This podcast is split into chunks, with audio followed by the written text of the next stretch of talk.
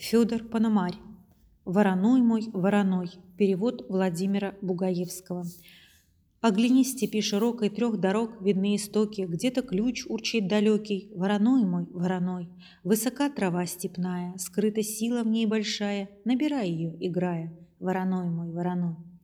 Трех дорог видны истоки, а над ними дым высокий. Это враг идет жестокий, вороной мой, вороной. Он пришел, пришло несчастье, на руки легли запястья, сгинул свет, пришло ненастье.